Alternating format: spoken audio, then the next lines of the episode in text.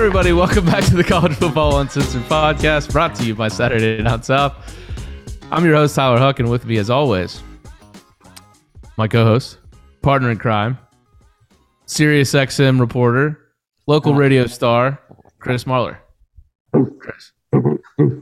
New, new dog fan. noted noted New Georgia fan. Um, hello, Tyler. Yeah, uh, fantastic weekend. Uh, okay, first off, let's not say let's not say radio star yet. Um, but it is really nice to be back on radio consistently because that's been a whole thing. You know, apparently, listen, uh, like I was wondering why my uh, my I guess like interviews and and um, things like that went down and requests went down in 2021. Um, I don't know why I didn't think of this earlier, but I, I just, you know, hot take. I think when you use your social media primarily for talking about your old dogs um, and being sad, that does not do, that doesn't move the needle as much as kind of doing like Wow. some of these deep dives. The deep dive game that you have shit on is is really what's brought me back to life. Well, and and um, uh, getting to second base again. You know what I mean? So it's really brought a lot of confidence back in my life. Nice, man. Congrats. Thanks, man. Ah, well, I'm happy for you in the deep dives. I mean, I don't hate on the deep dives. It just, I know when you particular get into your deep dives, it goes very deep. Yeah, I, I mean, okay, but that you that's a pretty good stat. Like that's a like somebody won the Heisman Trophy without scoring a touchdown. I think we all That is a great stat. Yeah, I know. That's why I said it. I got some more stats here on this episode. We got we got hella stats coming. Um, So- anyway, how was your weekend though? weekend was was good. You know, it was uh, full of family events. Obviously, Easter this weekend, this past Oh, yeah. weekend. When you're married with the kids, you got to do one day with the in-laws, and the Ugh. next day with your own parents. Uh, uh, my daughter threw up violently for the first time, which was nice. I think she had way too much candy. Um, so that was a that was an interesting uh, aspect. Yeah. Um, got to watch a little bit of the Georgia game on ESPN two. Um, you know, spring games are spring games. I thought they at least, you know, it was like pretty competitive game at least, you know, for It's a lot better than anything else. I watch. That's right. Um, and uh, you know, watched a little late night Braves baseball. They're on the West Coast, so all in all, pretty good. You had a much better weekend, though, I would imagine. Uh, well, first off, um, I don't know if we should start with this, but I did meet Bay's parents. Bay's parents are in the mix now. Yeah, well, I mean, like, well, hopefully not a lot. If she's, well, I mean, like, Well, like, I mean, a- of course, uh, you know, a lot, but you know, Yeah. Um, just, no, that was a lot of fun. They were, they were great. Um, so I'm now realizing that I'm saying all this out loud and she's going to listen to this podcast. So I'm going to stop myself, but it was great. Everything was fun. Did not get an Easter basket. Um, wow, had some banging casserole. We just don't fucking get enough casseroles anymore. I like, you know, I was thinking this the other day, like the, the name Gail, Gales probably make a lot of casserole, right? From this, they're from that era, like the casserole era, as it's common. Her mom's name is Gail. No, her mom's name is not Gail. I forgot what her mom's name is. That's bad. Okay, my Um, wife's mom's name is Gail. Oh, is it really? See, that's what I'm saying. Okay, but like, there's no, there's no fucking chance. It's 2022. I'll, I'll say this, and statistically, I this would be so easy to to um, prove me wrong, but I don't think there's gonna be another Gale ever made.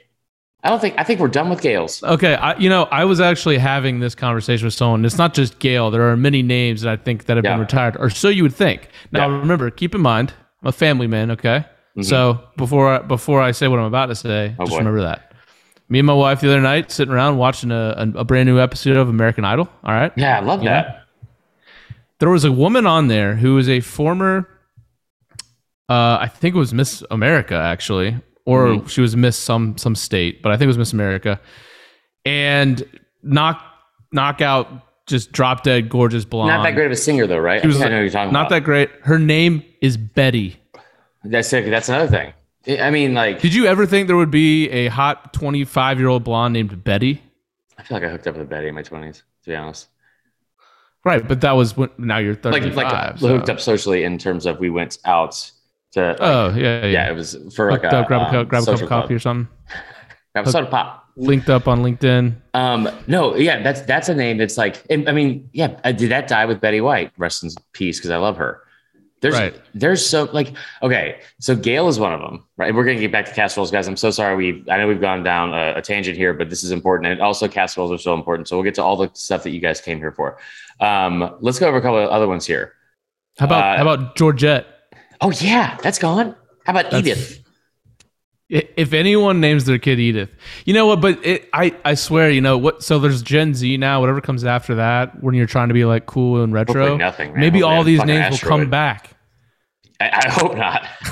Just like an ironic. See, I think the only time you're ever see these names used now is going to be ironically naming dogs. That's it. Like you should be, you should be named. Well, actually, no, you're right. I have seen some kids that are like, you ever see a picture of some fucking kid that's wearing suspenders, even though he's like eight months old for no fucking reason. Like you know, you hold Yeah, his pants up. name's George. Yeah, but it was like George Henry. We named him after Yeah. I didn't fucking ask. I don't care. I don't know your granddad. I don't care what happened to him. Unless Mhm. he, did he own the Cubs or something? Cool. That's about it. Um, let's Beatrice Eleanor. I'm just going. Okay, this one's good. Glinda and Greta. A lot of G's on here. Like the G names. that Uh, the Greta, kinda I could see. I think Greta is the one that sticks around. Okay, so I'll say this from an old people name standpoint. We bought one of my friends a magazine featuring older ladies that were in the nude one time as a joke, and her name was Greta on the cover, flat, flat out. Like I think that is such a perfect old person name. I did not look at said magazine because it grossed me out. No offense, right, Greta. of course. Yeah. What else you got? So we so so you're in Athens. How about Harold Right. and Beatrice? Well, Harold, yeah, and uh, yeah, Harold is probably phasing out. Yeah, I can see that. Um, okay, yeah, we can stop this now. That's so fine. you were in Athens. Uh, I was in Athens, yeah. Tell me a little bit about the trip. Um, so it was a lot of fun. We got invited to go up there with the um, the people from the Players Lounge, which was awesome. Uh, I got invited to be a media guest, and I'll get into. Some Oh wait, stuff- hold on. I just I love to, to backtrack here. So you were invited as a media guest, That's right? Wait, here's the thing. I'm going to address this right now because it's starting to piss me off. I grew up an Alabama fan. I am very transparent about all of that because I want to be honest with you, the listeners. There's not a day that I come on here and I don't actively try to be objective. I may fall short of that a lot. I may you and you guys will call me out on it, even though you're wrong, and that's fine. Like that's totally fine. But like you know, just just as that there was the episode about UGA fans, and a majority, like 98% of UGA fans that gave me feedback on that national championship episode were appreciative, and they thought I did a good job of of of saying nice things about UGA and giving them the credit they deserved. There was one neighbor of yours that I, if I ever come to your house, gonna haunt I you forever. yeah, fucking like I will- if I ever come to your house and like we're meeting up, the very first thing I do when I when I park that car is walk over to your fucking neighbor's house. Probably the wrong was- one, so I have to do both. Yeah, yeah, exactly. No, it was it was none of my next door neighbors. It was just a neighbor in the neighborhood. So. Oh, okay. Well, I'll, I'll knock on houses. I don't care. It's fine. I've been a Jehovah's Witness. Um, no, so As yeah, soon, as, soon as like, they open the door, you hold them up by their shirt up against the wall, and you go, "What'd you think of my national championship?" And then you'll find the one. and, and, and then I'll pull out, and I don't. I shouldn't have. I'm like I shouldn't have this. No, let's I've metaf- on. I don't know. I've metaphorically like like just hold. I'll just grab a bag of sour grapes that I have been holding in into my in my refrigerator for since January 11th, um, and then present them with them. Anyway, no. So we um. Yeah, so like, and I think it's, I think people forget about this, and I'm just going to say it for a second, just because I got my confidence back, and I think most people are happy to not have to listen to sad Chris anymore, and that's great. And I appreciate everyone here that was so helpful in getting me out of that. You guys are the best. I'm not in any place where I'm like going to be arrogant when I say this, but let, I, yeah, just because I'm not on the other podcasts, just because I use the the F word and say fuck a lot, doesn't mean I'm not in the media. so that's that is my actual job still, and it seems to um, and I know I've done it to myself. It has nothing to do with you guys. It's like the the unprofessionalism I've committed to. I think has uh has really kind of bit me in the ass on it. But um, anyway, yeah. So I was invited as a media guest to go, and it was it was kind of cool too. Not kind of cool. It was actually really cool because um, I love going to stuff like that. And in terms of getting to see like like kind of behind the scenes, like what's going on with either like the state of a program, what kind of goes on the inner workings of like stuff we don't see as fans, right? Um, and I think both experiences are really really cool. And you could argue that you know. Like for, for both of them being uh, something you, you know, I don't know, I'm trying to fucking say. Anyway, both are cool, right? We get there and um, Friday night we go out, which uh, was a lot of fun. We stayed at the Hotel Indigo, which was great. They were really awesome. Um, yeah, which is like so. uh, I will say that like they got a little drunk, um, and we went to this place called Five to eat, and I was drunk, so I was like we walk in and we're like starving. We started drinking before dinner, which I knew was a mistake, and um, and I was like, go. I was waiting outside of uh, one of those restaurants, and we're seeing how long the wait is because everything's on a wait. She's like, I'm gonna go to five. I'll be right back and see if there's a wait there. Comes back and she goes, It's only 20 minutes there. It's, it's, a great sushi spot. Do you want sushi? And she said su- sushi, and I was like, I'm in. Like so. Then in my mind, just like, I want sushi. I can't wait for sushi. This sushi is gonna be so good once I eat the sushi. Mm-hmm. It, it was called Five, Tyler, because they had five total things in the menu. And um, fun fact, none of those things were sushi. Not even close. Like ribs, like a ribeye, a cheeseburger, like some sort of cobbler. Like it was like, right. um, they did have edamame for no reason, but that was about it. So anyway, we, we left. We're, we're going back uh, to the hotel and it was it was a blast. Like the whole like just the the setting and being back at a college campus was a lot of fun. Just because you know with COVID and everything like that, I don't know how many people got back to games last year, but hopefully we're getting more and more back to normal. Um, but Saturday morning, man, I, I got this text and I woke up and, and I was just kind of in my element, you know, which is like just so much fun to like. That's why it's. I mean, it's one thing I don't think I'll ever get over um, or get used to is being able to wake up for work and go into an SEC football stadium is the fucking best in the world. It's the best job ever, and it's so much fun. And like, and being back in Athens, which I love. I didn't think that was even an argument. It was the best college town. A lot of people were upset about that. Um, and, and just being back in Athens, even if it was for a spring game and, and getting to be around SEC fans, that whole just kind of buzz around the city. But I got a text. I got a text Friday or Saturday morning. It was like, um, here's what like we're promoting uh, with so with the Players Lounge. It was an incredible company. It was a lot of fun. It was um, started by a guy named Aaron Like, I think was the person I was um, who's like my point of contact, and then Aaron Murray and Keith Marshall, I think, were the two main guys that that kind of um, run the company and, and started it. So Keith Marshall is like the most fucking impressive person I've ever met. Really? Just oh my god, he ran like a four three two. Remember that? Oh, he was a beast. Yeah. He also is getting his MBA from Emory right now, and his fiance Whoa. is going to uh, Michigan. Um, uh, I think she's like an RN or going into like her last year to get her like her doctorate from. Um, she's becoming a doctor, or getting like a PhD okay. or something like that, or from from the University of Michigan. Like, yeah. just incredible. And so it was really it was a really cool experience from that standpoint. They sent me this text and it was like, guys, make sure you come on out to the event and featuring former dog greats Aaron Murray, Keith Marshall, Champ Bailey, and then Chris Marler from Saturday Night Stuff. And I was like, it was like, it was like if they put like a Mount Rushmore up and like like the very last one was like, I don't fucking know. I like like I don't know. They got a child to do like the drawing of the face. That, that's pretty much what it looked like to me. Um, it was a lot. Well, I think I think our old pal Drew Butler kind of put it best, right? I mean, in that scenario. Yeah. I didn't realize I hadn't met him yet, but he was like, he's like, Marlon, nice, nice to see you, man. I was like, hey, you too. Just kind of catching up, and and and it was it was good to be around those guys. Um, and he was like, he's like, met Chris Marler in person, about as underwhelming as everyone would have expected. Which I was like, and it was funny too because I brought so I brought um, Elizabeth uh, to the event, and I was like, I was so happy because. I mean, you've you've dealt, if you've probably been around this. Like, if you take somebody to a work thing, anytime you mix like one part of your world with another part, it's like remember like when you're in, in school and it's like, yeah, we have you have friends in the summer, you have friends like in school year.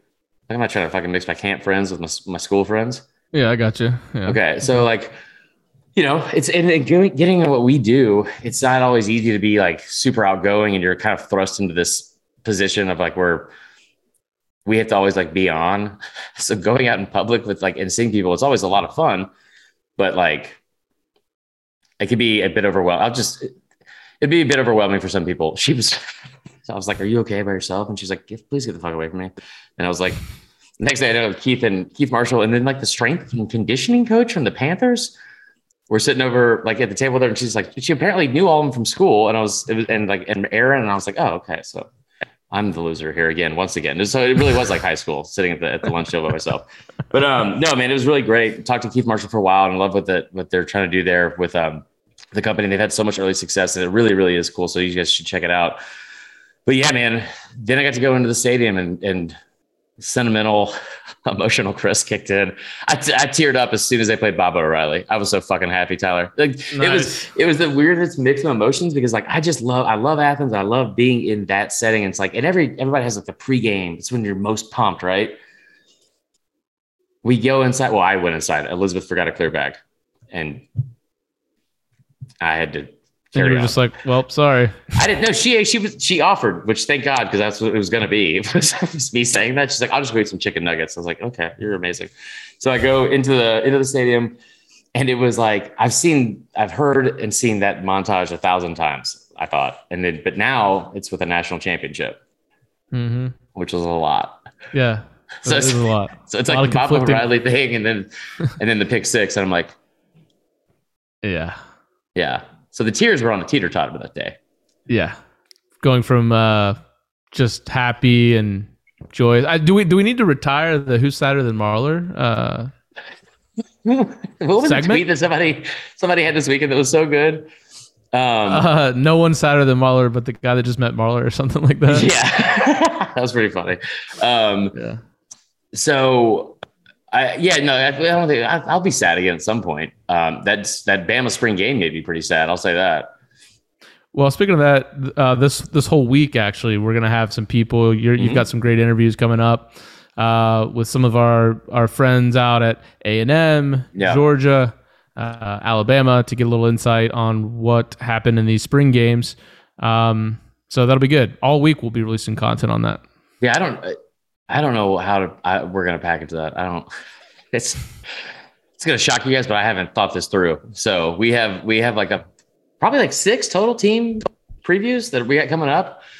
Um, I don't even know if we should segue into like, hey, stay for this interview on this episode because I don't I don't know what we're gonna do. But yeah, so it should be a lot of fun. I'm hoping you can make it on on some of those just because I know the schedule this time of year for you is crazy in general. But um, so let's get into actual like football talk, right? Because so the Georgia spring game was eye opening for a lot of reasons, and I'm gonna have some hot takes on that that some people are not gonna like. Um, and it won't be Georgia fans, which is a shock. So uh, your takeaway, I know you watched like it, it was fucking ESPN made it so difficult to watch any of these games, and I, I just assumed they'd all be on the SEC network, like you know Yeah. they had done for the past The- four to five the- fucking years. They all were except for that one No, they weren't. They were on ESPN Plus. or SEC Plus. Yeah. Yeah, so you have to have the ESPN. What do you call it? Which Yeah, fun fact, ESPN Tyler? Plus. If you don't, if you have an account there, and let's say I don't know, you forget your password, right? But you're like right before kickoff, and you panic, and so you just create a whole new account instead of setting all that up. I have three ESPN accounts right now. Hmm. That seems weird. Balling. All free accounts, of course, but No, they're not. The most expensive Uh, account you got. Um, well, obviously, there's a lot of weapons at the disposal of Todd Monken, which I saw you were tweeting Yeah. today. Doesn't get a lot of love as a a play caller, or maybe as much as he should. Um, obviously, everyone's talking about the tight end room. To me, it's insane. To me, I mean, if Arik Gilbert kind of keeps his head straight, he's going to be him and Brock Bowers is ridiculous. Not even to mention Darnell Washington, who I would imagine given the state of college football and where it's at right now, that I could see him transferring. Okay, so I'm going to tell you why he's not going to in a minute. But yeah, um, I- I mean, because he's going to get to league either way, right? like he's he's going to get Right. league. He, he hasn't been featured without those guys in the offense, so maybe that's that's like he hasn't been featured as much as you would think Yeah. those guys in the offense, which is kind of weird. Um, but how about the fact that you you list all three of those tight ends, right? You didn't even mention Oscar Delp, the true Yeah, the true freshman, freshman, early enrollee guy that had he led them in, in yards and receptions like seven for like 191 or something crazy. Um, it- what what they did on Saturday, and I don't know if we should say. Well, I guess we can just do the Georgia one first. Um, I like you heard about like going into the spring the quarterback controversy, which of course you fucking did because it's Georgia, and Mhm. Stetson Bennett and and um and Carson Beck, who's a guy that I I just I think we all kind of assumed it was a foregone conclusion he was gone, Right. and because you have you know five star behind him and then like a four or five star behind him, like why would he why would he stay? Uh, it, it you just kind of assumed he also must have been the least talented one on the roster if he wasn't playing this year, last year, whatever. Um, and he's just balled out all spring. But but what I saw from the standpoint of like Stetson forced some throws that I didn't like that he he probably shouldn't have, right? Um, what was wild to me he was kind I- I of don't- treated that game like, yeah, I just won the national championship. I'm just going to sling this thing around. Big Dick Stetson was still Yeah. still Yeah. fucking riding high. Like, he was like very much so. That's exactly the vibe I got. Um, Yeah, man. I, I you know, I just I kind of thought when he came out there because because it's all of this is so new, and I'm not saying that to be like rude, but it's like I mean that was the first time I'd been in Athens, and you had to say national champion Georgia Bulldogs. Like you know, it, it was kind of it was a wild experience. So, but when he comes out there, most of these spring games you expect to see a very vanilla offense, and with Georgia, we talk about the run game so much. Can you imagine how fucking boring it would be to watch them pound the ball into that defense? And like what was what was most crazy to me was this. I remember saying this last year, going into the season after the spring games, and I said, I don't know if it will translate on the field, but it's the first time you can look at each roster with Bama and Georgia, and you could pretty much say, with like I thought very confidently that from a depth standpoint, Georgia was better at the skill positions than Alabama was, and it proved to be very true, even with the injuries they had going into the season. Um, what I saw Saturday was like a some like somehow an improvement on that from from a year ago. And and I mean, even with Pickens being gone, even with like losing you know a couple like offensive linemen, running um, backs, uh, yeah, running backs, and everyone they lost on defense, I I watched zero drop off, and and it was kind of scary to think about like what Kirby has built in like you know so quickly, and and what he's going to have uh, for his team coming up this season I mean, yeah. I mean, what were your thoughts on it? I've talked a lot already. Well, you know, I don't obviously don't want to step on our guest toes if you if you yeah. have coming on next next after this, but um, you could definitely see why Arik Gilbert was the number one uh, all time rated tight end coming out of high school. Yeah. That dude is a monster. He's so fluid. Like he just everything he did was so effortless. I, I mean, um, I mean, obviously you've you've recruited to the point where talent is not going to be an issue. Um, for them, it's going to be okay. You are coming into the season for the first time ever, not with your, you know, not I shouldn't say ever, but the last thirty years. 41. You're not going to have your tail, you know, between your legs because you had some embarrassing loss in the season last year, mm-hmm. or you know, you got your your ass whipped by Alabama again. So we'll just start up another year. You know, we'll go try to track down Bama. You're entering into this year as the one that everyone's gunning for, including Alabama. And I felt like they proved that they've got the talent to back it up, and they'll be right back in it this year. I mean, what's, what's amazing is that I so I disagree with you. I don't think everyone's gonna be gunning for them. I, I, think they they have some like Alabama has become such a monster of a program, and what Nick Saban's built there that they're not they're preseason number one going into this season. Georgia's Georgia's third. They don't have a target on their back from everyone. Like like I mean, I don't, I don't, when, when you talk in the preseason, I, I already, and I'm probably guilty of it a little bit too, talking about the, the revenge tour, but you don't hear a bunch of stuff like, how, how is anyone going to beat Georgia? Like, how, how is so-and-so going to, you know, top Georgia? Like, you just automatically go back to hearing about who's going to beat Bama, who's going to beat Ohio State. You have Clemson back in the top four with all the FPI shit. And, and like, I, I think they're in a really good spot because I think that they're somehow, even if it's just a, a slightly, I think they're somehow underrated. with being the defending national champion. And and, and there, I mean, there's dude, there's stuff at those positions, and and we'll get into it later with with um, Graham Coffee, uh, who's Dog Out West on Twitter, and but like Jalen Carter at, at, defensive tackle, like who we all kind of knew was going to be the next dude. Um, but like he's fucking in, in, incredible shape for what he, his position he plays. Um, yeah. But like at the skill positions, especially, and, and, and we'll transition and talking a little bit about Bama from what I saw. Like you know what I saw from Georgia that I that I didn't see from Alabama on Saturday was they didn't seem like they were having fun, for one, in Bama, um, and it was like I, they they weren't they weren't like developed enough throughout the entire roster where they could they could have a successful spring game that seemed to be fair from both sides, like one versus ones and two versus twos. Georgia, they had a great game.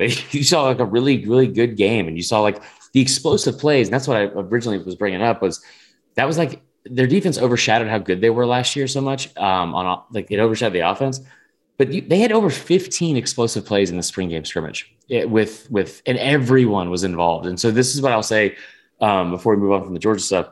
Darnell Washington, it, the reason I will say I don't know if he will transfer is that they've done just an incredible job at getting everyone the ball. And you, you had for their last six games of, of the season a year ago, they had six guys. I'm sorry, they had a minimum nine different people have at least one reception in each game.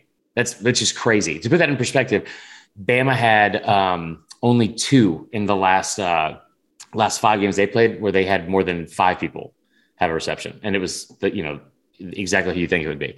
Um, it, it, like they're just deep, and they have they have like unique athletes, I think, everywhere. Um, and so I think they're in a great spot. I think they're in a great spot. I still think Stetson's a starting job. But let's talk about the Bama game before we talk about South Carolina too. All right. Did you watch it? I saw clips, but I get to watch the whole thing. Uh, defense dominated. I know that. I know Jahmyr Gibbs is showing everyone that he's a different, different dude for sure as far as his speed. Not a lot of people happy with the O line. What is your thought? What the fuck is happening with that offensive line? So, so what I did was like we, we get back in town from Athens, and I was like, all right, we get the South Carolina game. I'm gonna watch that. Then gonna, I'm gonna watch the Bama game after she goes to bed and like you know break it like like really get in depth with it and watch it and all that kind of stuff. So before I before I turn it on, I look at the stats. Hadn't seen any of it yet, right? And I see that Bryce Young is under 50% completion percentage. I was like, that's weird. Didn't have a touchdown, one interception. Then I noticed that the backups also weren't over 50%. Jalen Milroe is so fucking fun to watch, by the way. And I was like, well, that's not good either. Um, and then I then I watched the program. And listen, I'm I'm going to give you the overreaction take for Bama, and it's going to feed right into all this bullshit people are saying about how me I'm a Fairweather fan and, now I'm a Georgia fan because I have a girlfriend that goes there or went there. It's not true. That'd be crazy if you had one that goes there currently. she's she's gonna be early enrolling next year. So um, no. Oh, that would be illegal, I think. At the oh shit! Um, she was held back. I'm kidding. No, like like one, you know, we've we've stand for other teams in the past like that, but like I, I just I think I'm being objective as possible. We did this all last year. People forget just because I'm a dick on Twitter. Sometimes people forget that like we've objectively talked very positively about Georgia for yeah, a lot yeah. of times. We both and, and picked them preseason with a championship and right. before the game granted i've done that for like four straight years but like the other part of it that people sure. don't like to admit i think or people don't like realize um, is i was pretty down on bama last year and try to be pretty objective about that they could they should have lost or could have lost four games last year and you look at that offensive line i, I that's why it was it was almost like i don't say a miracle but it was crazy they got the national title game the way they did because it, it's, it seemed like that game that team was held together by Will Anderson, Bryce Young, and fucking duct tape, right? Um, offensive line was like 114th in the country. They were dead last in the SEC uh, in sacks allowed. I, that's they they were ranked crazy. The, yeah. They were ranked in the top three in that in that category. I think for like like the previous four years, something like that. It's like it was. It's not something you're used to, and then and then so you you wonder why that would happen. And I mean, because you, I figured you, there was something wrong when they picked up a Vandy O lineman in the portal. Tyler Steen. I think it's a yeah, it's a good pickup. But like, but what's what's interesting is I, you just kind of assumed. I've said this on here. They can't get worse, right? They can't get worse. I don't know if they. I don't. I think they might have gotten worse. There were 15 sacks allowed in this game. And, and that granted, it's it's one hand touch on the quarterback. Yeah. And you're going up against the best player in college football with Will. You don't think it's a big deal? You don't think 15 sacks is a big deal? Not with the one hand touch shit. It's it's ridiculous. Did you see 15 sacks anywhere else in the country, Tyler? I mean, uh, people probably weren't even taking stats. I bet. Hold on. Objectively, objectively answer this question. Did you see 15 sacks anywhere else in the country? Uh, I bet there were somewhere. But the one hand touch shit, it's, it's that's why I can't. So the answer is no. It's not a real game. the answer is no. You haven't. and then the follow up question is: Did you see anything like that when the offensive line? I get, I get Will Anderson how good he is. When the offensive line is loaded with like not just five stars, Tyler, or good recruits. You signed the number one and number two offensive line, offensive tackle in the country two cycles ago. You signed another five star offensive lineman in this year's class. You have four and five stars everywhere on Is that. anyone standing line. out, or are they all bad? I don't. I, I mean, I don't know. They're like it's it, everything happens so quick because Will Anderson's in the fucking backfield so quickly. But at one point, and, in this again, like I, I love, I love the fact that in a spring game, it's if something's bad, something's got to be good, right? So the defense having 15 sacks and and that listen, those pass rushers, they've got some fucking monsters. Dallas Turner's gonna be a monster. They got another five star kid who had like three sacks as well. And for some reason, I'm forgetting his name right now. Um, so like they've done a good job at loading up at that position, like like absolutely loading up at that position. Um, okay, so anyway, um, they're loaded that position, but but you know and Georgia fans have been very quick to to comment on this. But at one point during that game in the third quarter, Nick Saban said into a microphone, in, like on a camera, that they had to take Will Anderson out because he was too disruptive and they couldn't get work done because he was ruining the game basically. That's fantastic. That is fantastic, right? But like That's like that's like little league shit. Like, Yeah, all right, we got to sit this guy down. yeah. Our offense can't operate when he's in there. And he is he is I mean, he is the most dominant. I think he I think he might be the most dominant pass rusher and, and defensive player after this season. I think that we could we've seen in the last 25 30 years. Oh yeah. I think I he's mean- a, I think he's like Derrick Thomas. Like I, I was having a conversation um, with about this with somebody just the other day. If the Falcons are the worst team, the Falcons, I think most listeners know at this point is like I guess both of our teams kind of just because Yeah. it's Atlanta. Um, if they're the worst team in the league this year and they get the number one pick, even if they don't go QB in this draft, I think you, I don't think you can pass up draft drafting Will Anderson number one. he's going to be the number one pick overall. It's not. It's like unless he has some. And I'm, I don't even want to fucking finish the sentence. Nope, don't even. I know. But if something happens to him, then then yeah, like that's. I think. I dude, when I tell you when I tell you that I had Elizabeth reading me like tweets to keep up with the game while we we're driving home from Athens, and she told me that Will Anderson was taken out. I almost pulled over on the side of the highway. I, I was so distraught over hearing this potential news. But like that kid, I mean, you saw the PFF stat that was an actual real stat, not just what PFF usually does, which is like make up shit. Like he's had the most QB pressures by a, an unreasonable amount over the past two se- or the past three seasons in college football. He's like 30 more than the next guy. He's only played two seasons. It- like it's just he is he is fucking incredible to watch. But what Georgia fans have pointed out, because Saban's quote was, "We don't have a guy that can block 31." Well, Georgia did in January. You know, they, I don't know. I, I didn't watch that part. That wasn't my main uh, takeaway. But like, you know, that's one of the many things they've bragged about on social media throughout this year, and and they probably, you know, deservingly so. I think that's a problem with that offensive line, man. Uh, Now, I will say, and and here's the other thing too. It just like, and maybe I am. It's all going to work out. Bama, Bama's going to. Bama's problems are like fucking one percent people problems. You know what I mean? yeah, for sure. but like Jermaine Burton should be good. They've they've raved about how good he's been coming in and his his uh you know like being in sync with Bryce and all that kind of stuff. And I know Bryce Young is going to be phenomenal. He's not going to be under fifty percent completion. But you don't have a dude in that receiving core, in my opinion, that is like a Jaylen Waddle, a Jerry Jeudy, a Henry Ruggs, a a DeVonta Smith. There's not there's not a Jameson Williams that's going to run a four two in that You don't have a first round pick because all those guys they, were. well, you, I mean, they might down the road, but like, but Jermaine Burton physically does nothing that's like, oh fuck, man, that guy's a mismatch. You know what I mean? You're, and then then you're so thin at, t- at tight end, and you watch several people with these drops. I just don't, I don't know if, I, I just they're gonna still be really good. And Jahmyr Gibbs is fucking great. Um, oh yeah, but I just don't know. that offense. God, I, I really, and Jalen Milroe, man, was so much fun to watch. But yeah, I just I don't know if if they have that guy that can take over a game yet, and and maybe they won't have to. Maybe Jahmyr Gibbs will do it. I don't know, but um, yeah, I left I left watching that Bama game with a lot of concerns. Uh, but you know, I'm also somebody that overthinks stuff and is neurotic about the worst. Um, so Did you see re- before we mo- move from Alabama? Did you see the Twitter post from one Jaheim Oatis today?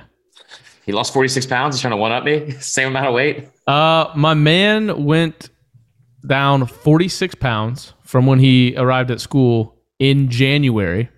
Oh, he did. He did it in three months. Three months. Did he go through a breakout? Uh, he's 370 pounds now. And Answer he me. posted he posted a before and after picture. So the before was him in January at the Under Armour all game. His guts hanging out, and he just I mean he looked like a massive human being, but clearly you know some work to be done. His after picture is a dude. It's the best looking 370 pound person I've ever seen. The dude is just shredded up in a Bama jersey at the spring game. 46 pounds since January, true freshman. Guy's a monster. Be interested to see uh, what he does over his career at Bama. Just ridiculous, the strength and conditioning program there. Hold on. Oh wow, he does look better. Um, yeah, he looks like he's in good shape. That's good. I, I- like, the, the one on the right, 370 I, no, pounds. I Think know. Yeah, I know how weight loss pictures work.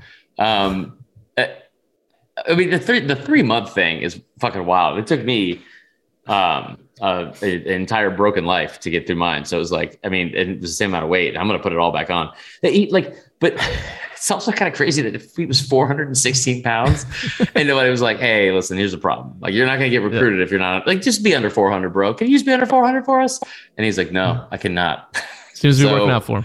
Um, yeah, that's that's great. I, I, that defensive line is going to be really good. Um, let's go around the SEC for other things that are going on um, at other places. We got to talk about your alma mater for a second. This this brief 15 minute uh, preview has gone way too long. Uh, yeah. This is my fault, but um, we'll get into South Carolina real quick. Did you? I, there wasn't a lot going on there, but it was cool to see Shane Beamer do what Shane Beamer has been doing, which is continue to build momentum, continue to build hype. We did a whole 30 minute interview with our, our buddy the bearded tomato, Chris Phillips on that. It's really good. Um, you can check it out on the YouTube page. Yeah, go fucking please follow the YouTube page. I always forget. I should be saying that at the top of the show every time. Um, yeah. That's how I. That's I'll, I'll make some stickers or something. Okay, and I'll send them off to you within the decade. But just just go follow the the YouTube thing. Um, but like South Carolina, Spencer Rattler was fine. I think. Um, I think people. One thing people haven't really given him enough credit for. You know, he's like he was seventy percent completion percentage or better in 11 of his 16 starts, including all five from from last season, and he he left there like that like being the average for his career, which I think is really really important at that program, especially not turning the ball over. Um, Marshawn Lloyd looked good. Um, that's about we'll, we'll, get into more of that stuff in the interview, but your school, what is going on with what is the state of Florida State football? And I don't want oh, this to be an all dude. Georgia show, despite this hat. But Amarius no, no, Mims, it's not good, man. It's okay, you get into it. Take over. Uh, Florida State hasn't landed a an NFL caliber offensive tackle since probably twenty. Cam yeah, Cam Erving probably. He was a D tackle when he came in, like a three star. He was three star. Um, we haven't landed a five star offensive t- tackle. I don't think since I've been following the program. It's just never been a position we've been able to land. ever? That can't be right. You you, you wouldn't we wouldn't understand, Chris. Um, You're saying in the history of Florida State football, they have not signed a since I've been following recruiting since it's been about 2006, I don't know that we have landed. Maybe there was a guy that was five star on one service potentially, but never higher than a four star on the offensive line. Oh my god! and if we possible? have, they have turned out to be shit. Um, well, you've you've seen Florida State games. You you realize that offensive line recruiting is a problem for us. Um, I'm looking at this right now. Fred Rouse's name popped up. oh yeah, yeah, that um, well. No, and that's I mean that was one of the things you you were very very insistent. God, almost like none of y'all's biggest recruits ever turned out to do anything. Yeah, um, no, but like um, Jimbo Fisher, you would you'd be so upset about this because he just did not make a commitment to developing the offensive line, and then it seemed yeah. like. Remember you saying this after the, like the opening game in 2017 against Bama, and they were like, you were like, yeah, I don't know. Maybe we don't fucking just only recruit three star defensive linemen and try to turn them into offensive linemen by the next season because that's not fucking working. And I was like, yeah, it definitely is not. and then our good. and then our QB broke his leg in that game. yeah, yeah, but but that's crazy. Like that, everyone has got, got at least a four a four star. Well, we've had four stars, but they, uh, you know, it's uh, bottom line. It hasn't panned out. Amarius right. Mims, when he was in high school, it has been said, and this could be, you know, uh, Florida State people kind of blowing smoke, but I don't think so, given what transgressed through last week.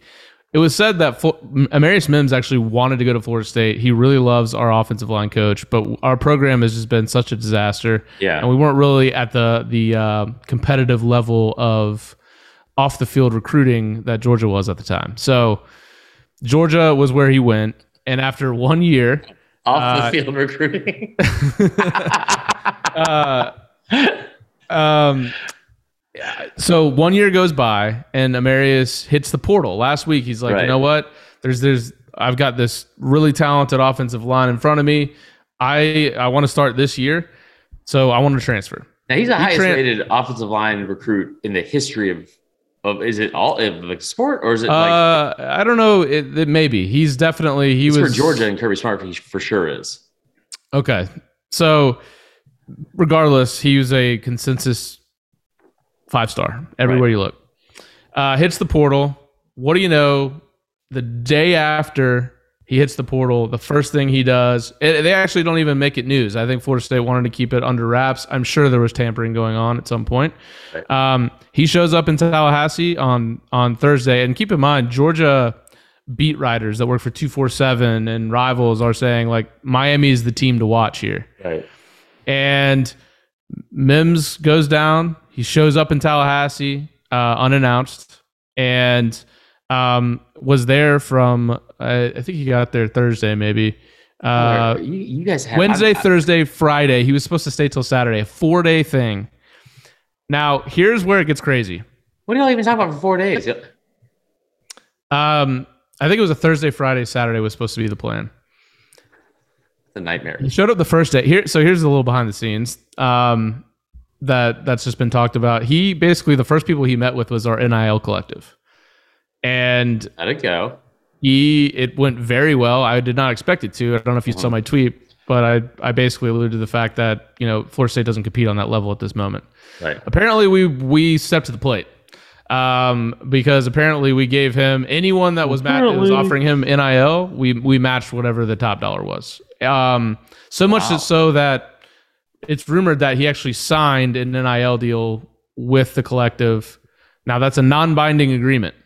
We come to find out that's an important uh, non-fungible agree- agreement token. Right. So Um, you know Here's where things go Tyler, crazy. Real quick, real quick. I've I found one.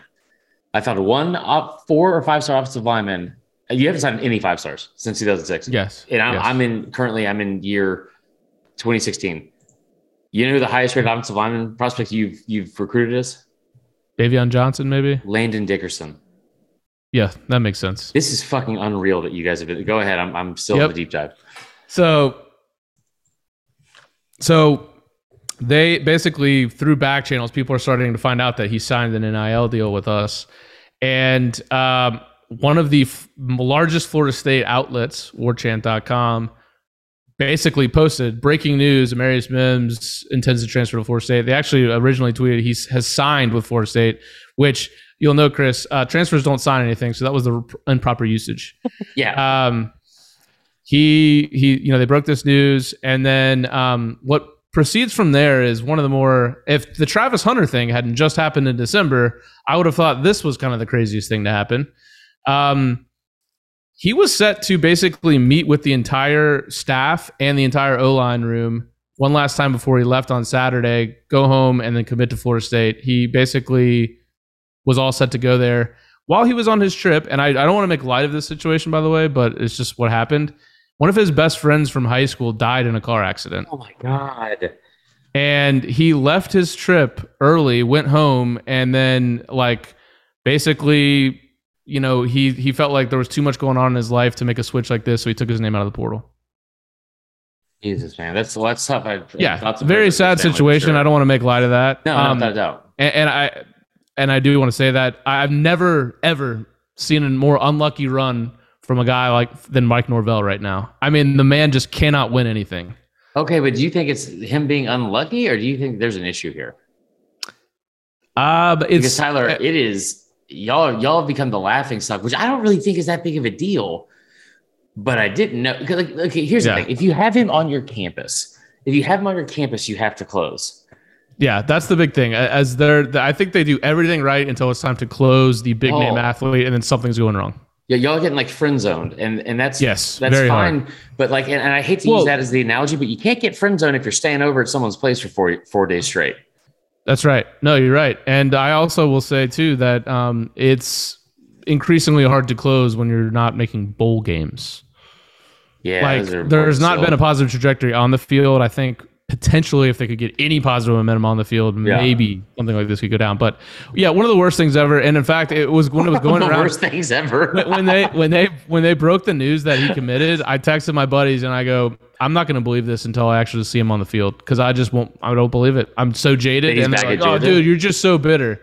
No, this is oh, he's before. gonna go to FSU. Okay. Yeah, Hey, you're just so bitter. I'm like, no, I just You won't are. believe it. And then sure enough, no, no more than two days later, he he takes his name out of the portal. Decides to fuck it. I'm not doing it. I'm just gonna go back to Georgia, and I'm gonna, I'm gonna ride the pine because he's not gonna be the starter because he wasn't all spring. So he decided to go sit the bench at Georgia rather than come be the starting left tackle at Florida State, which is nice. You know, it makes you feel really good about your your fandom. Well, just and, I'm gonna, you know what? This, the good news for everyone here is that now I'm going to do another deep dive on, on an offensive lineman. For you know, you know what's what's honestly crazy here, Tyler. And I, I did a deep. Hold on, let me look this up because you know I, I always forget about the the actual numbers. Um, on, on like after I do the things. Uh, hold on, Chris Marler, Twitter. What what would you research uh, or search? Chris Marler, Twitter, Clemson, O line. Uh, So yeah. Clemson is another one that does this a, a lot, um, and it's been pretty shocking to see. I think that uh, they've had they've had a a run where I think they haven't had a single offensive line drafted in like the top three rounds or four rounds or something until like last year, and it was under Dabo. Um, and they'd only signed one five star or something crazy like that. It's just not a, it's not a position that they prioritize. And I'm I'm gonna I'm you know what I'm gonna say it. Um, it's important. It's important. But watching. Dabo, watching Dabo, watching Dabo fail is like watching like the one preacher in like the 1920s who was like, "Listen, guys, there's only one way back to salvation. Okay, the Titanic sank, everything's gone to shit. You guys would agree with that, right? Yeah, of course. So we we have to stop drinking. We have to we got to put like the prohibition, no more alcohol. And then like it ends, and everyone's like, "Thank fucking god we can drink again." I've been doing it the whole time, but like you know now we can do it legally. And that guy is still like, "No, no, no, no, no, no, guys, guys, hear me out. Like if you drink that, you're you're gonna you'll die, you'll die." That's Dabo right now about the transfer portal and anything modern about college football. Right. Right. Yeah. No, it's true. I'll be. A, You got your hip pads in. this is a got your hip very pads in. interesting. This is a very interesting year for for for Clemson. I will say. Um, I really hope they continue to take a step back. I know you do. You, Um, you are bitter as fuck, though. Uh, would you be if you had had the Tyler, run yeah, first the answer. I don't even know what you're going to say. The answer. by answer the way, yes. Chris, between that those two things happening, by the way, our best transfer portal hit that we brought in to our wide receiver group, the only proven guy we brought in, broke his leg in a car accident during spring football, out for the year. Why was he? Why was he in the? You see, that you shouldn't play basketball or ride in cars. That's not funny. Right. It's, it's, it's pretty shitty. He's Sorry. he's okay. It's luckily it's not life or career threatening, but he will be out for a significant time. You should listen. You listen. uh, There's a there's a couple of guys. I know. I've got a couple of guys I know that are really good on it, like with this subject. So like, um, let me know who it was, and I'll put them in touch with them. So it's a bunch of guys on Georgia Twitter that seem to be experts on leg injuries, and I can Okay. I can do that. Um, and get you in touch They minimize the the the the magnitude of the leg injury. You cut the leg off. I mean, you don't need legs. I mean, and if you did, then why was Lieutenant Dan one of the best characters we've seen in modern movie history? Right. Exactly. Huh. That Olaf, he didn't have legs. What other famous people didn't have legs? Tyler, FDR, kind of. Um, that's kind of Are we going the leg off here? We go, okay. Let's do that. Let's do let's do a leg battle right now. Um, what were the top? Who are your top five no leg Paralympians? Go. You know what's kind of fucked up too in the Paralympics? They they just they'll, they'll still do like the luge. What? You just trying to get the rest of it taken away? Like what are we doing right now? I, I don't. Okay, don't listen. This is all I'm gonna say. I'm not. I'm barely trying to be funny when I say this. And it's not. It's not. Injuries aren't funny. But the first time I heard, and just hear me out. I love. I love the stories, and I'm. I. I celebrate all of that. That like it's. It's a really cool feat to overcome. But if you're telling me that there are blind people in the like the Paralympics that that do downhill skiing, if you're telling me that's a thing, then you're also mm-hmm. telling me that those parents are the worst fucking parents in the history of parents. Because at some point they were like, blind, downhill, trees everywhere. Fuck it, let's do this. You got it. We believe in you. I mean, you know, You're gonna, send a you gonna send your blind kid downhill? aren't there aren't there guides? I, okay, listen. I, I've escaped from Maybe some not. adventures from saying follow my voice, but it's not. I don't th- like. Are you are you gonna leave it to that? You're going like 70 miles an hour. You know what happened to Sonny Bono? Listen, I, I don't want to get into this. All right. This is the best part of the whole the whole show. All right. Well, we, we got oh, some interviews quick, coming I want to give a shout out to a guy named guy named Tyler. Um, I'm confident it was Tyler or Kyle, and I feel like an asshole for not remembering. It was one of the. It was. It honestly made my fucking day when we were at the um the brewery. We got to sit down with Hoyt and um and Los, and uh, he recognized me from the show and said he was a big fan, and um and listen actually listened to it on the way down there to Athens for the game. It was really really Oh, cool. I had a great time talking with him for a minute. Then I had to pee because I noticed that they had uh shirts with pictures of the pick six from the Natty, and so I left. Probably smart. Yeah. Um, well, we got a lot of b- good interviews. I think only one will be on this this podcast potentially. Yeah. Um, and I don't know which one it will be. So, gonna, so we'll do the South Carolina one for this one. Um, and uh, you guys enjoy it, and we'll we'll break down tomorrow. We'll do Georgia and uh, and Bama uh, as well as um, A and M, and uh, yes, it's a, it's kind of a loaded loaded week, and um, and we're excited for it. So, all right, so enjoy this interview. All right, and if you're if you're blind, here's the thing. Remember, guys.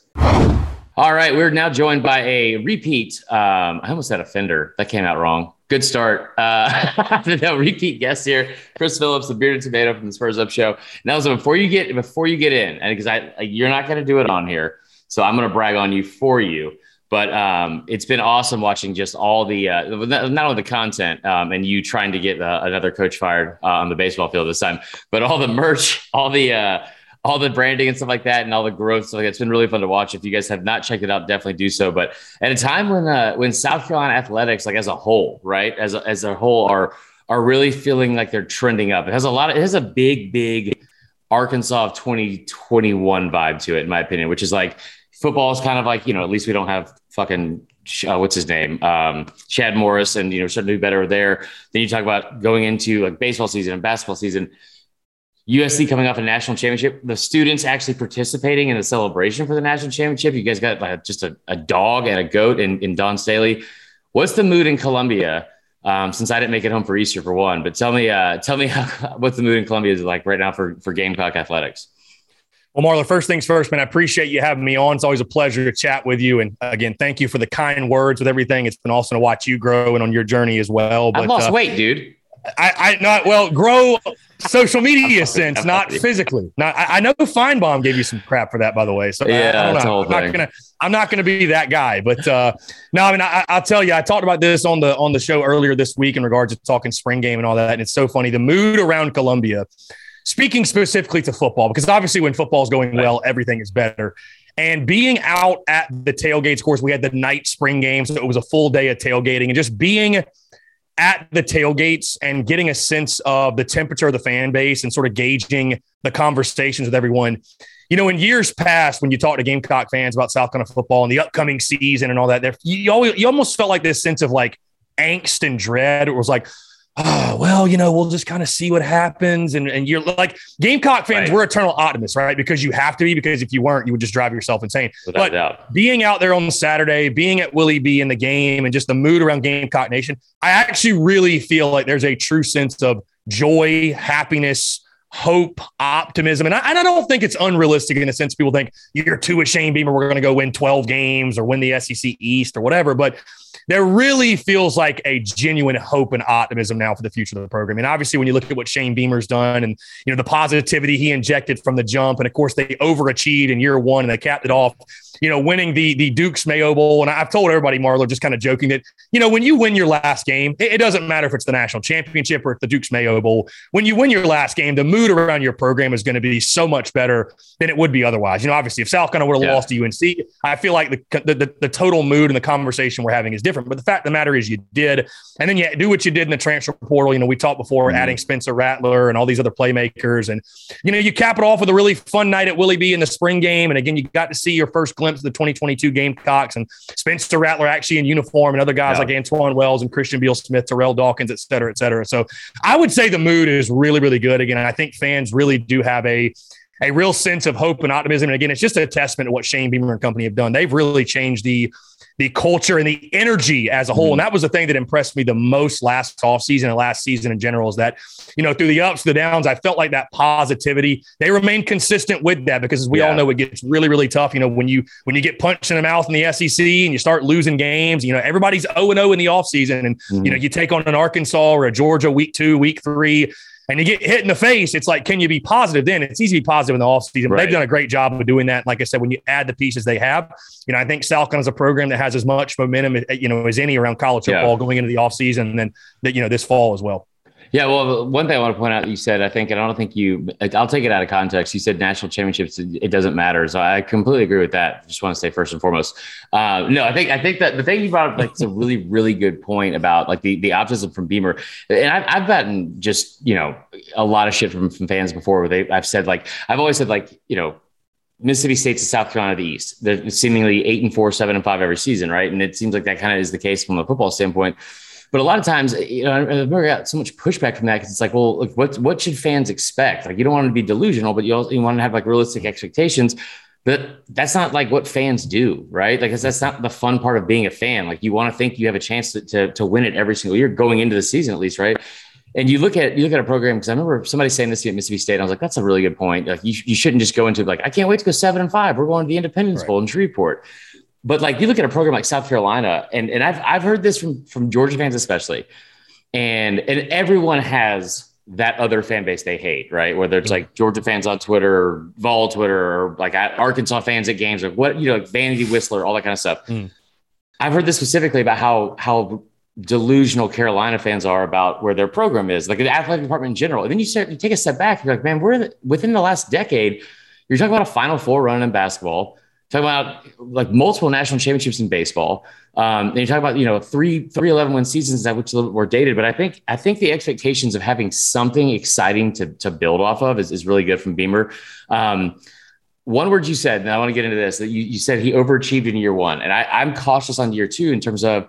I love what he's able to get with Spencer Rattler. I think that's just a big thing for the program. I wonder if that is going to end up being like something that's huge to build on for the program, or if it's just a sign of where the program can be, and it's like a feel good story because you know, you look at it and and Spencer Rattler is as talented as they come at quarterback, like number one overall quarterback in the country coming out of high school.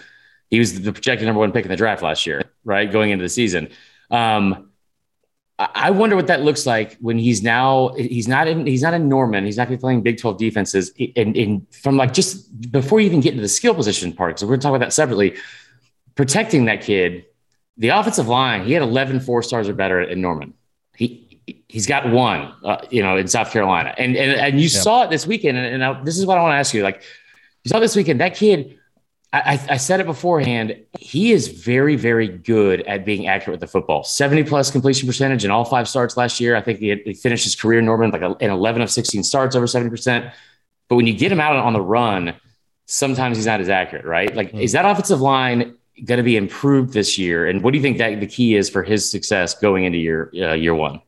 Well, yeah, longest, I think one longest winded question ever. So you're welcome. No, yeah, I, I think certainly. I mean, one of the massive keys the season, and you know, I talked about again on our show on Monday that, um, you know, my my still my greatest question marks surrounding this football team now going into the offseason, the summer, SEC media days, fall camp, and then of course the season. Mm. I mean, it has to be the offensive line because right. you look at the offense, you upgraded at basically every single position: quarterback, running back, wide receiver, tight end. I mean, you added quality players, mm-hmm. and you return your top eight offensive line. But they didn't always and most of the time did not play good football for you right. last year. I mean, it was a complete mess. Now, I think having stability under center with Spencer Rattler, I think that's going to help you in regards to just the the overall way that the offensive line gels and how they play. But they've got to step up bottom line, and I think that's where South Carolina, and I think South Carolina fans do need to realize that. You know, fans just see these additions and think that South Carolina is going to automatically challenge the Georgias, the Alabamas, the Clemsons, the A and M's. I still think the biggest difference between South Carolina and those schools is on the line of scrimmage because as much as football changes and the spread offenses and, and the way offenses change or how much the game changes, the bottom line is this, Chris Marler, is that if you can move the man in front of you out yep. of the way and you can do it consistently, you're going to have your way with the opponent. And that's right. what the Georgias and the Bamas, that's what they do. You yeah. look at them in the trenches, they're just built different.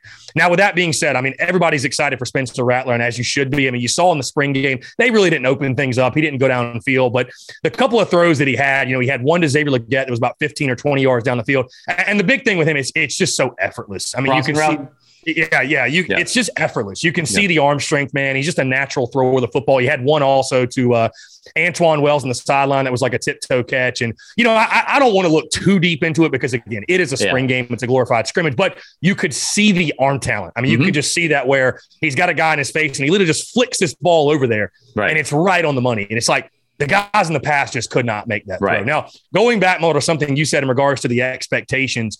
Um, expectations and hype are a great thing. You know, I saw Pro Football Focus, and you know whether oh, you God. think their, their rankings are BS or not. One of their guys at South going to rank like 15th in the preseason. Okay, I just I like make that. the I, I, well, I just make the point of this that do I think that's a little high? Yes, I do. But and and I'm someone that you know doing what I do, I, I feel like it's almost my responsibility to be realistic and inject perspective, if you will, because I agree with you. The scary thing about you know, you went six and six in the regular season, seven and six in year one, is that you fall into this trap of, well, we won X in year one, so we should win Y in year two. Right. And that's just not the way it goes because personnel changes, schedules change, co- coaching staff changes, everything changes. So you can't say because you won this many in year one, you got to win this many in year two. Now, I understand why you feel like, hey, you add all the players you did, you should win more than six games in the regular season. But I will say, having those expectations, having it's a good thing. You know what I mean? It's a good Right. thing. I mean, I, I felt for so many years in the in the Muschamp era, going into seasons, just dreading it. I mean, really, it felt like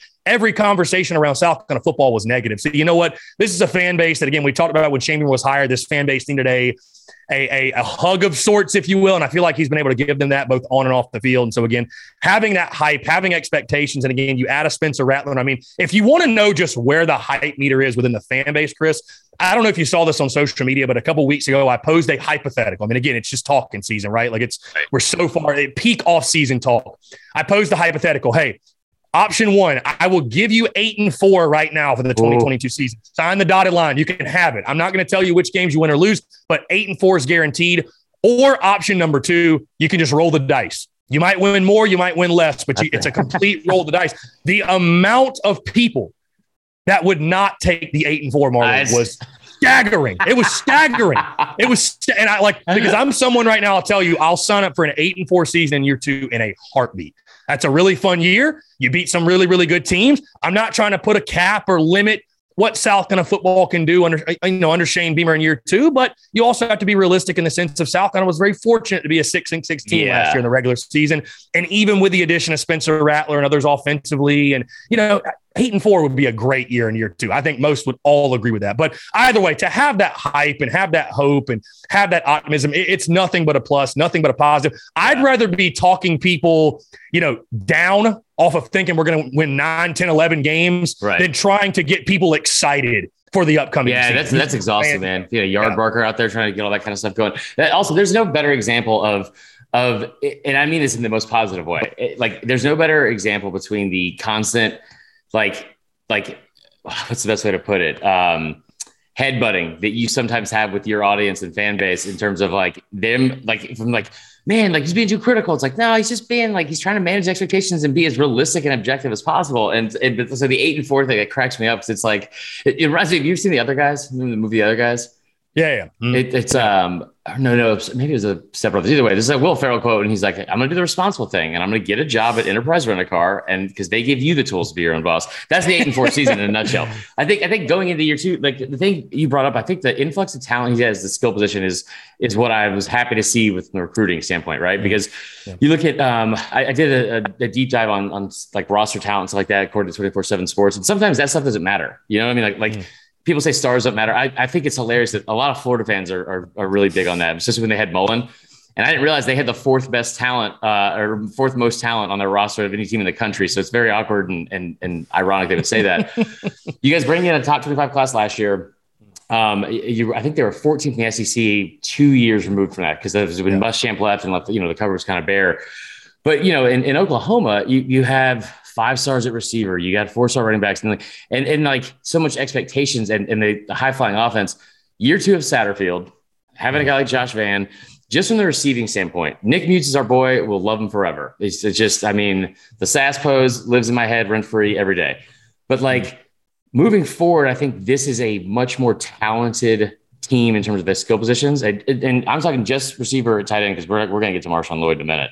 Um, what do you expect from them, and what do you expect that like year two of Satterfield look like um, going into the season?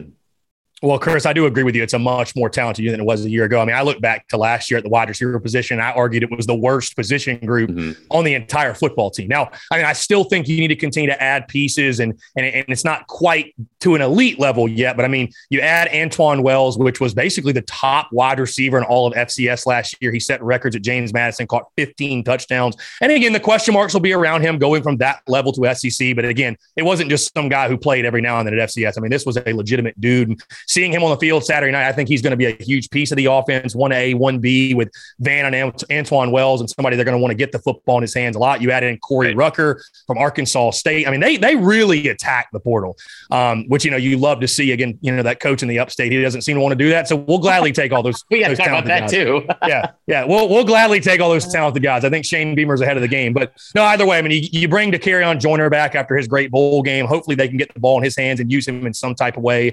Um, We've been saying that every offseason since. Yeah, we have, we have, but now you've seen at least a flash, mm-hmm. and maybe now he can carry that confidence right. over. Either way, they got to find a way to use him and, and get creative yeah. uh, in regards to the offense. Um, Jaheim Bell is obviously going to be the, the major talking point going into the season, and I think you really started to see him come into his own late in the season last year. And obviously, again, what he did in that Duke's Mayo Bowl, and um, you know, really excited. I think he's sort of a, you know, they actually label him as like Deebo Samuel 2.0. They've made the mm-hmm. the the wide back position for him, if you will. So again, he's going to be a guy that needs to touch it a lot. Then you add Austin Stogner from Oklahoma. So again, like we mentioned earlier, I mean, you've upgraded at every single position. And I think this too, Marler, is something you got to factor in. Spencer Rattler is going to make all those guys I just mentioned better. Uh, yes. Uh, bottom line, I mean, did yeah. we really see the best of the wide receiver room last year? Hey, Xavier Legette's another one that I didn't mention that had a mm-hmm. pretty good spring game, and I think is somebody that sort of had this this untapped potential. But just how good is the wide receiver room? We're really going to find out this year because, like I said, now they finally got a quarterback to get in the football, and that's that's no disrespect to Colonel Zeb or you know Luke Doty, who we just had on the show, who I really like, and Jason yeah, Brown, obviously, but they're not Spencer Rattler. There's right. the reason you brought the guy in. So I think you're kind of banking too that he's going to make everyone around him better due to his ability. You know, you saw some of the scrambling ability on Saturday as well. And why he's not a Dak Joyner or Luke Doty mobile esque, I think he has enough wiggle to get outside the pocket and again make those throws in the run. He actually talked about that's something he's worked on a ton in regards yeah. to his lower half and making plays with his legs. So I think you're banking a lot of that in the passing game that just his ability is going to make all the receivers around him better. But certainly, again, they did their due diligence to upgrade at that position. Again, I, I think Josh Vann is going to come back and be, yeah. be a good player. You know, somebody who's not being talked about a lot because you have all the other additions, but he was really, really good for you last year. And again, I think Wells, I think uh, Corey Rucker, I think Jaheim Bell, I think Stogner, you know, how they use the running back position, Juju McDowell. I mean, Juju McDowell averaged 9.5 yards per touch in the spring game. And again, I know it's a spring game, but you saw that last oh, year. Your defense like, this sucks, dude. Yeah, yeah, probably so. but every every time he touches the ball, it seems like he's going for yeah. ten yards or so. And then again, I know you want to get into Marshawn Lloyd, and you know he flashed, looking like he's getting closer and closer to being that dude we heard about on the uh-huh. recruiting trail. And God, then you added like 17 running backs out of the transfer portal with Lovasea Carroll from Georgia, right. Christian Beal Smith from Wake Forest, DJ Twitty from East Tennessee State. So again, they they they attack the portal. There's no question. And again, it all comes down to though having that guy under center. Because as you know, Marler, if you got a quarterback, you got a chance. And South Carolina, I, I don't know if you saw the statistic by the way. Connor is the one that tweeted it out, but South Carolina ha- has never had an All SEC quarterback. I mean, that yeah. explains a lot, right? That explains a lot. I mean, I mean yeah, but I like. I, I feel like that's um. I mean, it's a that's I, I don't I'm not surprised by that. I guess is the best way to say it because like I well, like, I mean that's fair, but I'm just saying it explains a lot. Like well, they, you got to have that recruited, guy. They've also never recruited a guy that's been like the, like like yeah. Garcia was I think a like the chosen star. one. Yeah, you, have never brought in a guy in South Carolina that's like like South Carolina has made a living off of white dudes that'll be invited back to alumni games and and like and speaking events forever. I, like, I'm serious. Like, you, why, why are you descri- why are you describing my guy Perry Orth so accurately? I'm, Perry Perry Orth, who just he's like that name is like if khakis came to life. But oh. Perry Orth, Connor Shaw, Dylan Thompson, oh all good God. quarterbacks, like good quarterbacks. But like, yeah. I mean, it's like they they did they made a living off of like you know what uh, there's a lot of talented guys out there, but fuck it. Let's just go out here hey, and get and that and that right there is the greatest opportunity this staff has and this mm-hmm. program has with Spencer Rattler because you know what? People ask me what's a successful year for him. Statistics, just get him drafted. have yeah, a, hey, you go, haven't had a guy go, since if, if, if you go if you go eight and four, he gets drafted first couple of rounds. You just mentioned it. You haven't had a quarterback drafted since 1989, which is an absurd stat in its own right. You get him drafted. Yeah. All of a sudden, I think Shane Beamer and company are starting to change the narrative of that position. Because, right. like you mentioned, I mean, you look at the top teams in the country, most of them have got a five star quarterback under center. Most of them yeah. They, they make it, it work. The other part of it, too, is like, and going back to the stat, it's like, again, like I don't know, and I don't even know that that's not the benchmark in my opinion, but like it makes so much sense in terms of like mm-hmm. that's why fans are so excited about Luke Doty, right? Like that's why like because, because you're talking about like a, a fan base that has, I don't think that's that that position has been a struggle until last year. Was awful. It was awful to watch. Yeah. Um, but like that position as a whole, it's been very much like, hey, how about we get this every fucking stereotype at the NFL combine you can throw out there, gritty, mm. tough, like, you know, game manager, all that kind of stuff. And, and they've been able to, to not only do well, but thrive, right? Like they've, yeah. they've had really, really good careers there. So I think that, but like it all starts with like these guys, and you could be a guy that says like four and five stars don't matter. Point to like you know Stetson Bennett was a two star that was ranked the 104th mm-hmm. quarterback in the country coming out of high school, and they just won a national championship. So like that can happen. But you look at I, I did a, a, a deep dive on this too. Like you look at every single team that's won a national championship in the last 15 years, only four of them had a three star or lower. Okay, and three of those four were Bama. it was like Jake Coker and right. uh and I, I and McElroy and somebody else. But like I think I think going forward, like it, yeah, it's it's becoming more like the NFL where you have to have an elite guy at quarterback to kind of kind of drive the offense and everything. Um, all right, you brought him up, and, and this was this is my biggest takeaway from the whole the whole thing because you know Kevin Harris is a guy that was like a just a, a fantastic, I guess he was a bright bright spot in the 2020 season that was so so tough to watch, right? Um, Marshawn Lloyd uh, comes comes from my favorite state, just Delaware, just up there at the three one two. Um, you guys recruit the shit out of that state, man. I don't know. I don't know what we own Delaware for whatever reason. I don't know what it is around Delaware. And, and, and ironically enough, my uh, my ex ex who uh, who went to Clemson. She's from there, so it's like it's funny to watch you guys still put the fence up around that state as well. So no, but like him, him coming back, and you know, he's he's a guy that goes to the season where he's um he obviously coming off an injury, an ACL tear, and all those things. Um, and like I always say on every single episode, ACLs are important no matter what you hear on the internet. So Marshawn Lloyd, he looked to me like healthy. Like that, that was the 1st mm-hmm. like I didn't want to go with explosive. I wanted to say healthy because he he had one run in the first quarter where he just put his foot in the ground and made a cut into the second level, and and he looked like that alone was good to see. Like it, it wasn't open mm. field, but that was good alone. Like that alone was good to see. But then finishing the run. Mm. And it's like the point of being like super physical out at the point of attack, like on, on the defensive back. I think they're trying to tackle him. That's what set up most of me. What what do we expect from him? because again, a lot of it has to do with that offensive line, man. Like, you know, he, yeah. he's got a lot of talent. Um, uh, but do you think, especially with the addition of something like Rattler, that you're going to have to, you're going to have defenses that aren't going to be able to stack the box and be back, you know, more of their toes? Do you think, um, do you think that that's going to help or hurt going, not hurt? Do you think it's going to help him going into the season or, it's, we kind of just expect what we expect for the running backs with that offensive line? Well, to your point, Marler, I know exactly which run you're talking about, by the way, where Marshawn Lloyd stuck his foot in the ground. And like you mentioned, I, I, love the way he finished the run. Mm-hmm. And, and, you know, I, I, think in times before, especially last year, and of course, again, he was coming off that injury. And I, I don't think we really gave enough credit to how tough it was going to be. I mean, again, that ACL, like you mentioned, it's, yeah. it's pretty important. And the biggest hurdles mentally, uh, just right. getting back to yourself mentally. And you saw him later last year sort of start to get back to form. But I thought last year there was a little too much dancing. You know, he, he kind of ran like he was still in high school in the yeah. sense of you could just tell he so badly wanted to make the home run play. Mm-hmm. And it's like, we just need you to be a productive running back. Right. And so to see him, you know, stick his face in the fan, if you will, I, I can't believe I quoted that because that's a Muschamp saying, but to, to, to lower the shoulder and deliver the boom and say, you know what, I could try to go outside and break it, but you know what, I'm going to put my shoulder in this guy's chest and get four yards. And it's like, I want to see more of that from Marshawn Lloyd. Now, I don't want him to not be explosive, but sometimes you got to take what you can get. The other play that really stood out, I'm sure you remember this one is um, you know, the play was going nowhere and he, he spins out of a tackle and, you know, br- breaks and, and runs for about 10 yards or so. And I think that was sort of the explosiveness and elusiveness we all heard about. So, I mean, yeah, a lot of it, listen, is going to come down to the offensive line, but also, hey, I mean, there's going to be times they send more than you can block and a running back, a good one, got to make a guy miss. I, that's right. just it, man. At, at, at some point at the second level, you got to make a guy miss. You got to outrun a guy. You got to use that elusiveness, that speed, what have you. So I'm really excited for Marshawn Lloyd. I mean, I'm excited for the running back room as a whole. I think honestly, Marler, right now, I'd, I'd look at it and say that might be the deepest position on this football team. I mean, you just look at the options they have with Marshawn Lloyd, Christian Beal Smith, Juju McDowell, Rashad Amos, DJ Twitty, Lovasea Carroll. I mean, the list just goes on and on and on of quality guys they have. And what's going to be a lot of fun is to go through summer and go through fall and watch those guys battle it out because obviously you can't play four guys. I mean, you need to have, I think, a good one two punch. And so whoever wins that job is going to earn it because there's a lot of talent in there. But, you know, selfishly, because I don't care who's who's scoring the touchdowns as long as South is winning doesn't matter to me. But selfishly, I, would love to see Marshawn Lloyd get back to his old self and and be be the lead back for South yeah. because you know if, if you talk to this kid, we we were we were lucky enough to have him on the show right before he enrolled at South Carolina he's just an awesome dude, man. Yeah. He loves being a Gamecock. He's a great kid. I mean, again, this is a guy that you know from the state of Delaware. He could have went anywhere in the country and decided to come to Carolina. He could have gone anywhere in Delaware, dude. Anywhere. Anywhere in Delaware, yeah, such a such a huge state. Him and Braden Davis both.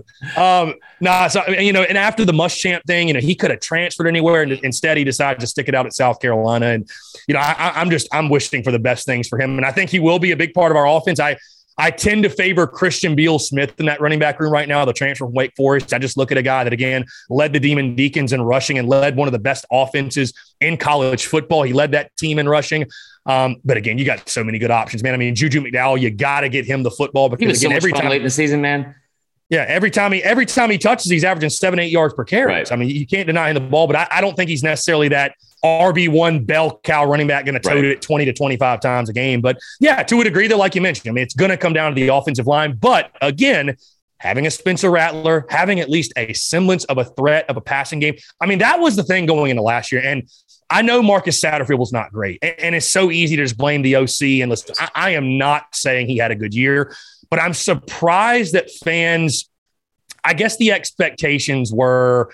I was surprised what the expectations were because my thoughts going into last season were the running game is our bread and butter. And Yeah. if we can't run the football, we're going to struggle. And so when we couldn't run the ball, I mean, I just wasn't surprised how bad the offense looked. So Right. because you did you, your your wide receiver room was so porous, and then it was a revolving door at quarterback. So now that you have Spencer Rattler, you feel like you know what you're going to have that true threat of that passing game. You're going to be able to go down the field, and that should definitely open things up in the run game and make those guys look a lot better up front. And hopefully, it leads to a guy like Marshawn Lloyd having a really really big year for South Carolina. Yeah, I completely agree. You know, so um, we'll finish up here. I think that like we'll get into something this summer, obviously, like we did last year, and kind of preview the season and all that kind of stuff, and and going into the year. Um, I don't want to talk about the defense because I just I just don't really. It, it's it, like spring games. It's, that's one of the things. There's like, there's so- nothing in a spring game you can really take away from it. Right. From. And I mean, it- it's so funny, man. I, I actually have one of the.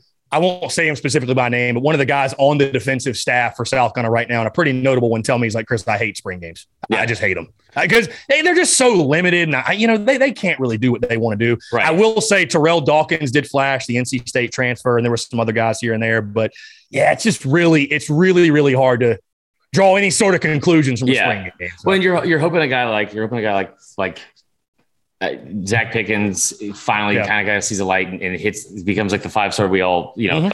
thought he was gonna be when he signed on and you talk about you know Burch as well.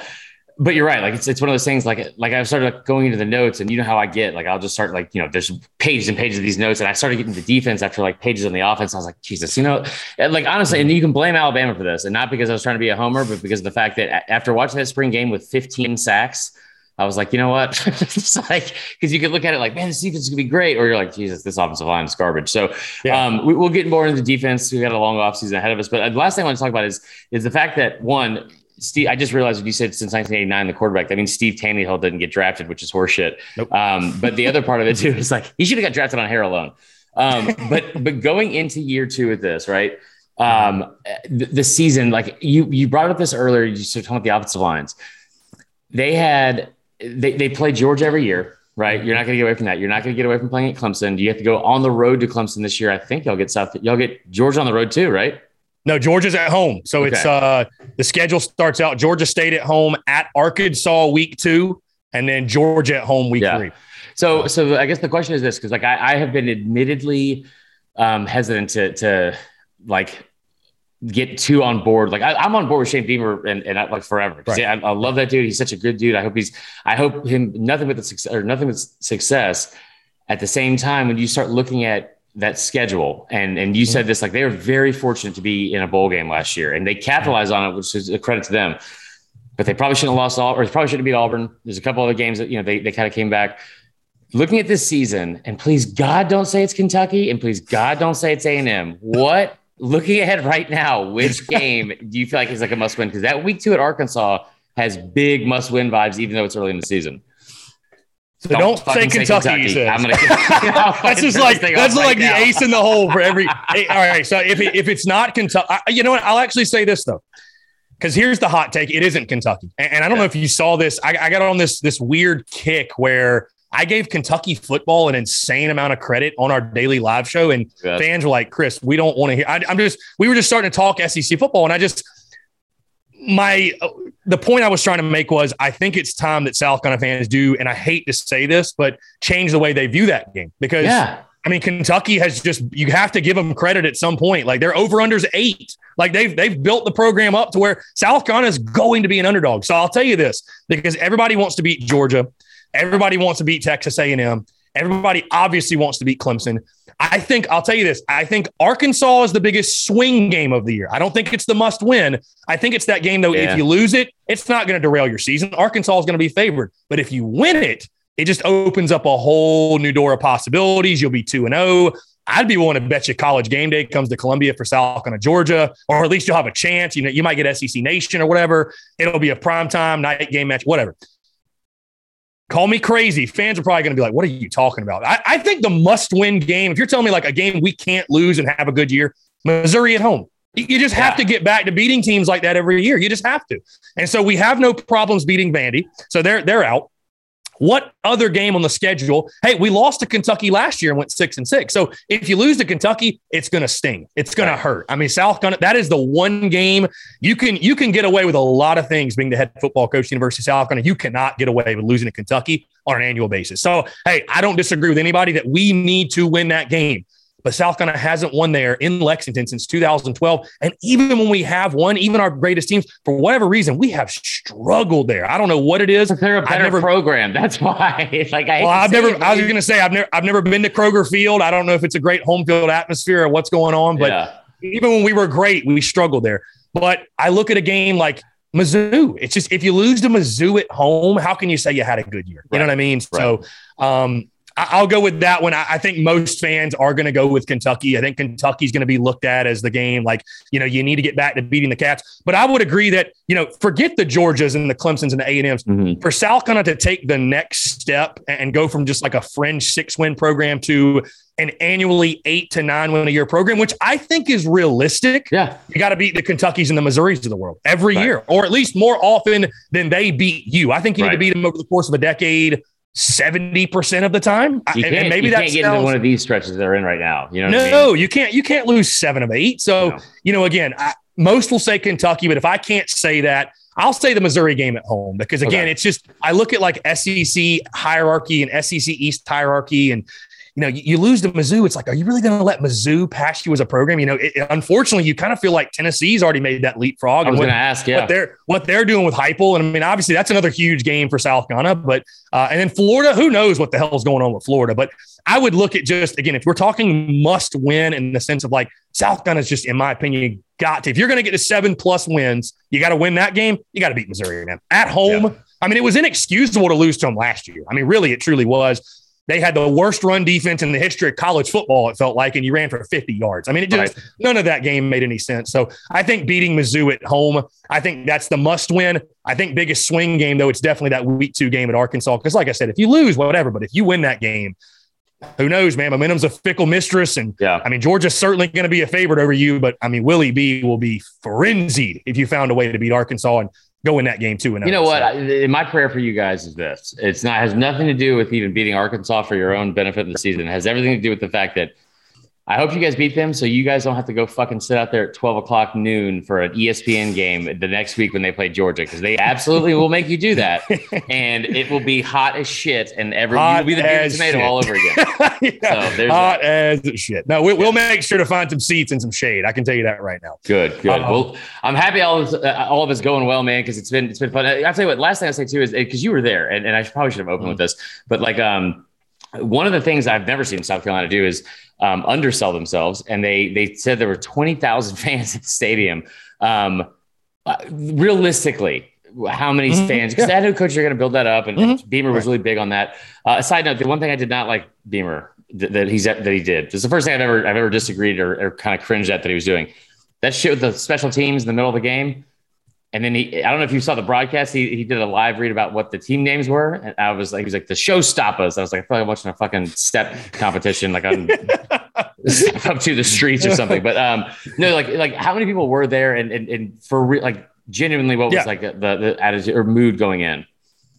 Well, I mean, I think the atmosphere was electric. Number one, I mean, the Gamecock walk. It felt like you know what's funny, and I don't know if this is an insult to the game last year, if it's a compliment to the spring game. I think it's a compliment to the spring game, but it really felt like Troy game vibes from last year because that one was a very lightly attended non conference game. But I was like, this feels like the Troy game, like weather, everything just sort of felt parallel. Right. But yeah, that number, that attendance number that was released, I don't know who released it. And, and I'll tell you this though, Marler, I'm sure you've seen it on Twitter, like this, the madness, the arguing over Oh, all that. That if like if if an alien landed on planet Earth and I and they wanted to understand like just how passionate are college football fans, just how passionate are South Carolina fans, I'm I'm, be like, let me show you this saga of people arguing about attendance over a game that Yeah. does not even count.